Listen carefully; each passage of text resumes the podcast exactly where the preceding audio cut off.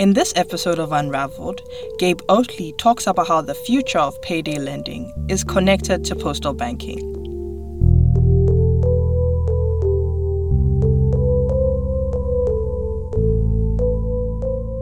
My name is F1 Fojo, and this is Unravelled.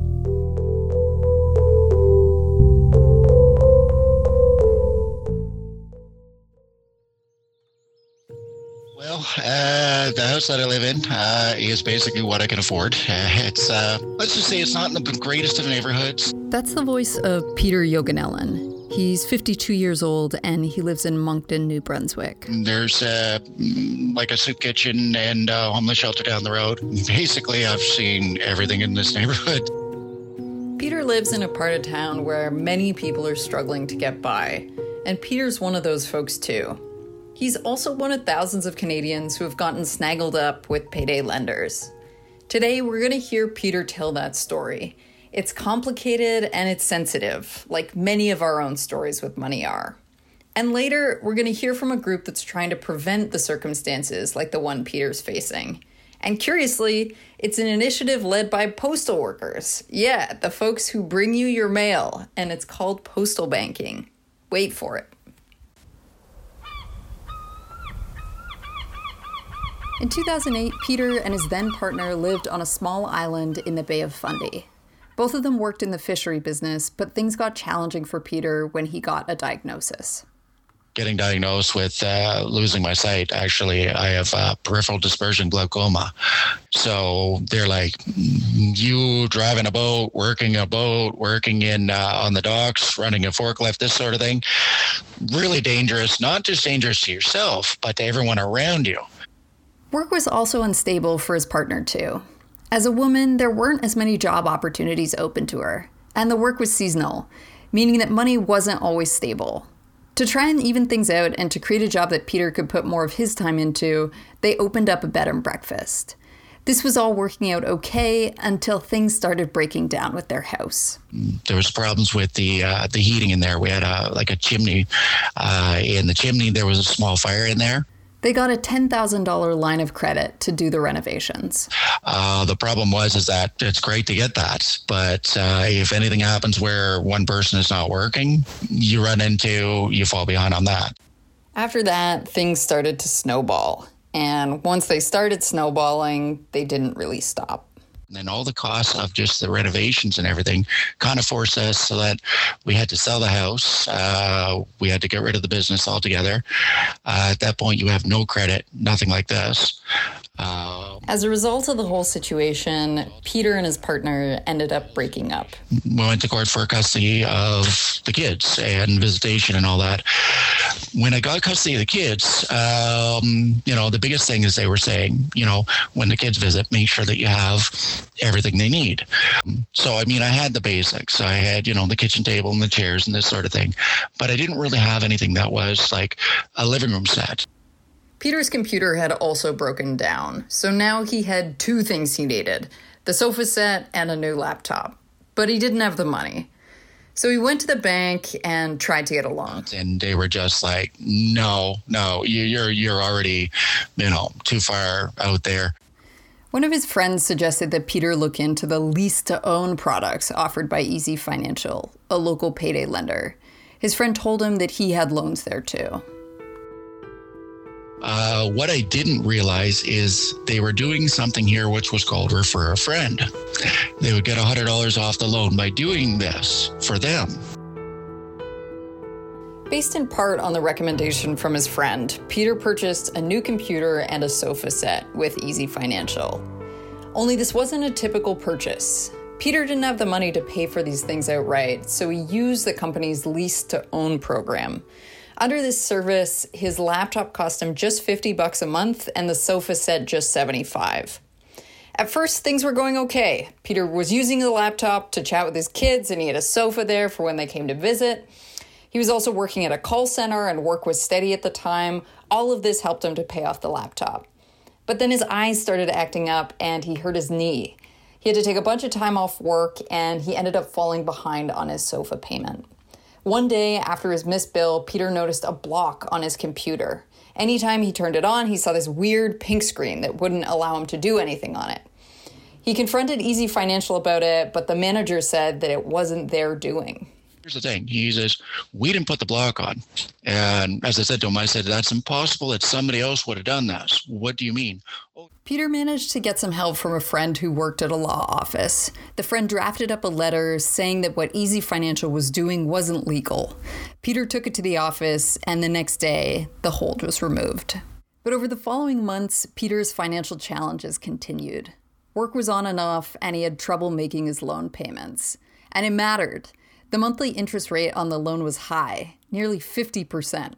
And if he didn't have any funds in the account when Easy Financial tried to charge him, he'd be dinged with an insufficient funds fee, or NSF for short. Even when I called him and I said, What's this NSF fee? Like, where's that?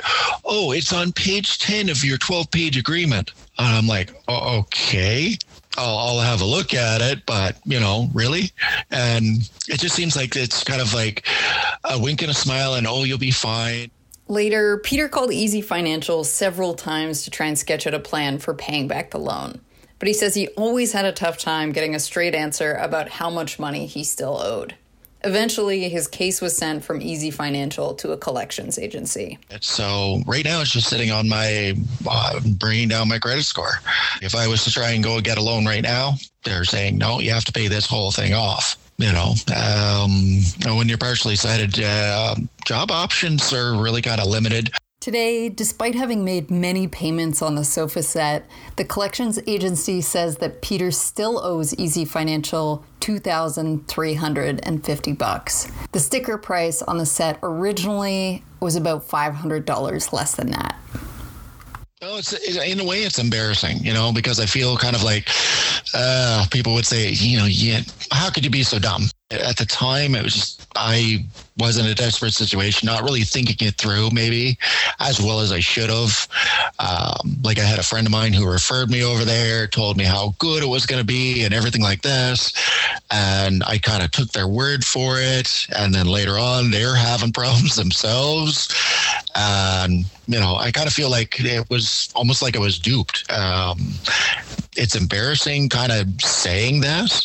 I know a lot of people don't want to even admit that they're that they were duped this badly. Peter may feel like he was duped, but Brian Dijkema believes that many people who take out these sorts of loans are just doing the best they can in really challenging circumstances. Brian is an economist with a think tank called Cardus. Over the last decade, he's studied the challenge of payday lending extensively. But most people, unless you're a very rare duck these days, um, have need for some sort of credit. Credit is real. Credit's been around forever. The challenge, he says, is that different people have access to different sorts of credit. Good credit, which is often easy to access, cheap, and flexible, and on the other end of the spectrum, bad credit, which can be tough to access, can be expensive, and can be highly inflexible. On the best side, you have something that Brian calls natural credit, this is money that you can borrow from someone in your network. The way I describe that in terms of like the realistic world is that's the bank of mom and dad, or the bank of your best friend, or the bank of your ethnic community, or what have you. This is the best type of credit because it's flexible. You can ask a friend for an extra couple of months to pay back your debt, and they probably aren't charging you an arm and a leg to borrow. But not everybody has a bank of mom and dad who can loan them money. Cardus has polled Canadians on this, and they found that 33% of respondents don't know anybody who could even loan them 100 bucks. So natural capital is out for at least a quarter of the population. What are these other folks going to do? Well, there are other types of capital along the spectrum. Next is a line of credit. It's slowish interest, but typically secured against an asset like a car or a house. And most folks don't have that. Then there's credit cards, cash advances, and pawn shops. Pawn loans are the next the next sort of contestant on the price is wrong, uh, you know, as far as uh, usury is concerned. As you move down this spectrum, the terms of the credit are worse for the borrower. Loans are more costly, less flexible, and sometimes even less available. Nearing the end of the spectrum of credit is where we find payday lenders. They offer loans like the one Peter accessed for folks who are in a bind. Brian says that payday loans are bad. The way the way I always describe it is they're really bad. Like they're like just straight up, let's be honest, they're really bad. But he also says that the folks who are using them aren't being irrational. And so a lot of people are like, well, these people are so stupid. You know, like, why would you ever do that? And I'm like, well, they're not stupid, actually. Compared to, say, losing your car and not getting to work and getting fired, that cost might actually be better. Losing your car, not getting to work, or getting fired. Or say being denied access to your kids because you don't have a space that a court deems to be suitable for them it's a rational choice within the within the constrained choices being offered by the person using it. Given these limited options for working class people, many groups have been pushing for improved access to credit. Groups like Acorn, an organization that Peter is part of, are pushing for lower interest fees on payday loans, for lowering the cost of insufficient funds penalties, and for making loans more flexible. In parallel to this advocacy, there's another group working to help improve things for low income people your friendly neighborhood postal worker. Uh, my name's Jan Simpson, and I'm the national president for the Canadian Union of Postal Workers. So I began working at Canada Post when I was in high school. I was working on Eastern Avenue at South Central in the sortation plant. So I was sorting the mail.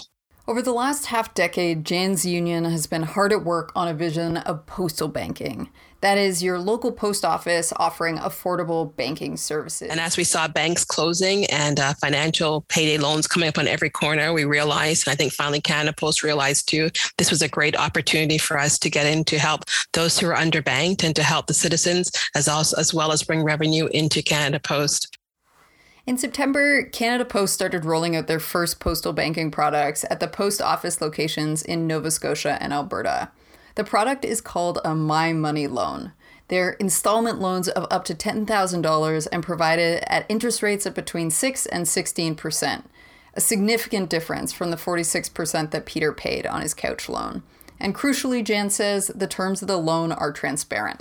I think I think it's very transparent because you can go to the website and you can type in the amount of money that you want to want to borrow, the interest rate, and actually see what the loan payout would have to be at the end as well. With this product, Canada Post is hoping to help folks like Peter. I think for us, you know, we're looking at anybody who, number one, is underbanked and working people who also need smaller loans without astronomical interest rates and who need flexible re- uh, repayment schedules as well. We saw through the pandemic that many banks closed in rural areas. So those folks also we hope to target them, especially like indigenous communities, and also a lot of people who are here as temporary foreign workers in that. To roll out this first product, Canada Post has partnered with TD Bank, a similar move that has been done with the rollout of postal banking in other countries like France and Switzerland. To apply for the loan, customers fill out a brief application. If they're approved, they can then sign for their loan and get their check at their postal branch. That's the process today, but ultimately, Jan and many of her fellow postal workers are keen for a much broader, uh, much more independent rollout. Loan at this time, right now, with with Canada Post partnering with the TD Bank, it's the initial start. But for us as postal workers, we want to go to where we're a full fledged public postal bank. This is just one part of the union's Delivering Community Power campaign a broader vision that seeks to green the Canada Post and turn it into an essential community hub. Ten years into the future, Jan is keen to see a much broader role for the post office. Well, first and foremost, the postal bank would now be a public bank that's fully owned by and run by postal workers. And then secondly, you would see senior check-in services where we, we go to the seniors' homes and check in and make sure they're okay. That way it gives them a, a, you know some independence for quite a longer time instead of going to live in nursing homes and that. There are it gives us a sense of independence and some security for the families who may not live in the same neighborhood as their loved ones. And we know this is happening in Japan and other countries as well. And we're also looking at, you know, greening the post office to changing the fleet to a to a green fleet to help bring down the emissions within the country around the world as well. It may be a surprising transformation, but Jan says it makes good sense. There are around 6,000 post offices from coast to coast, many more than most banks offer. Moreover, postal workers visit many homes on a daily basis, creating an opportunity to check in on elderly residents. And Canada Post's delivery fleet is huge. Electrifying their vehicles would make a big dent in GHG emissions reductions. And for Jan, as a postal worker, it's personal. It means an opportunity for, for, for me as a postal worker to see people who come into the retail counter actually have hope and access to, to loans and know that they're going to be getting a fair a fair rate of interest for them. Both Brian and Peter are hopeful about postal banking, but they're more measured in their optimism than Jan. Brian's skeptical that Canada Post will be able to get enough customers to think post office when they need a loan. And he's also unsure about how possible it'll be to retrain postal workers to offer banking products. Peter says that it's a step in the right direction, but he's waiting on the details. He's curious about what kind of a stress test the product will have, i.e., like what your income needs to be to actually get one. If it's a higher stress test, many folks are still going to need to maybe use payday loans instead. And he's got an eagle eye on the interest rate. So I'm I'm happy to see that they're doing it. However, I would hope that the you know the interest is low. Um, you know, four to five percent, that sort of thing would be definitely helpful. And while Canada Post is doing their thing, Peter isn't waiting. He's joined up with Acorn and is an active member of their New Brunswick chapter. He's advocating for improved federal regulation of payday lending, calling on the big banks to offer better credit products for low income people, and pushing groups like Canada Post too people are looking at me and they're going, "Oh, you have a university education, you have a degree in sociology or something like that, don't you?" And I'm like, "No, I'm just a regular Joe. I'm just tired of seeing this happen to everybody and seeing my friends going through problems. You know, speak up, and you know what? You'd be amazed what you can accomplish."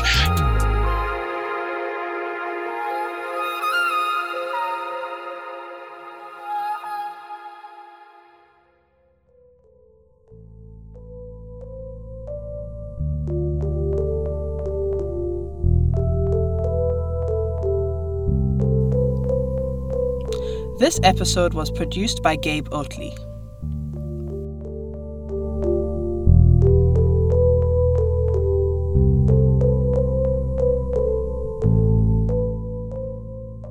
Our associate producer is Taha Hashmani, and our executive producer is Elena DeLuigi. Special thanks to John Powers for composing our theme music, and Ben Shelley for creating our podcast artwork. Our professor is Amanda Cupido, and special thanks to Lindsay Hanna and Angela Glover.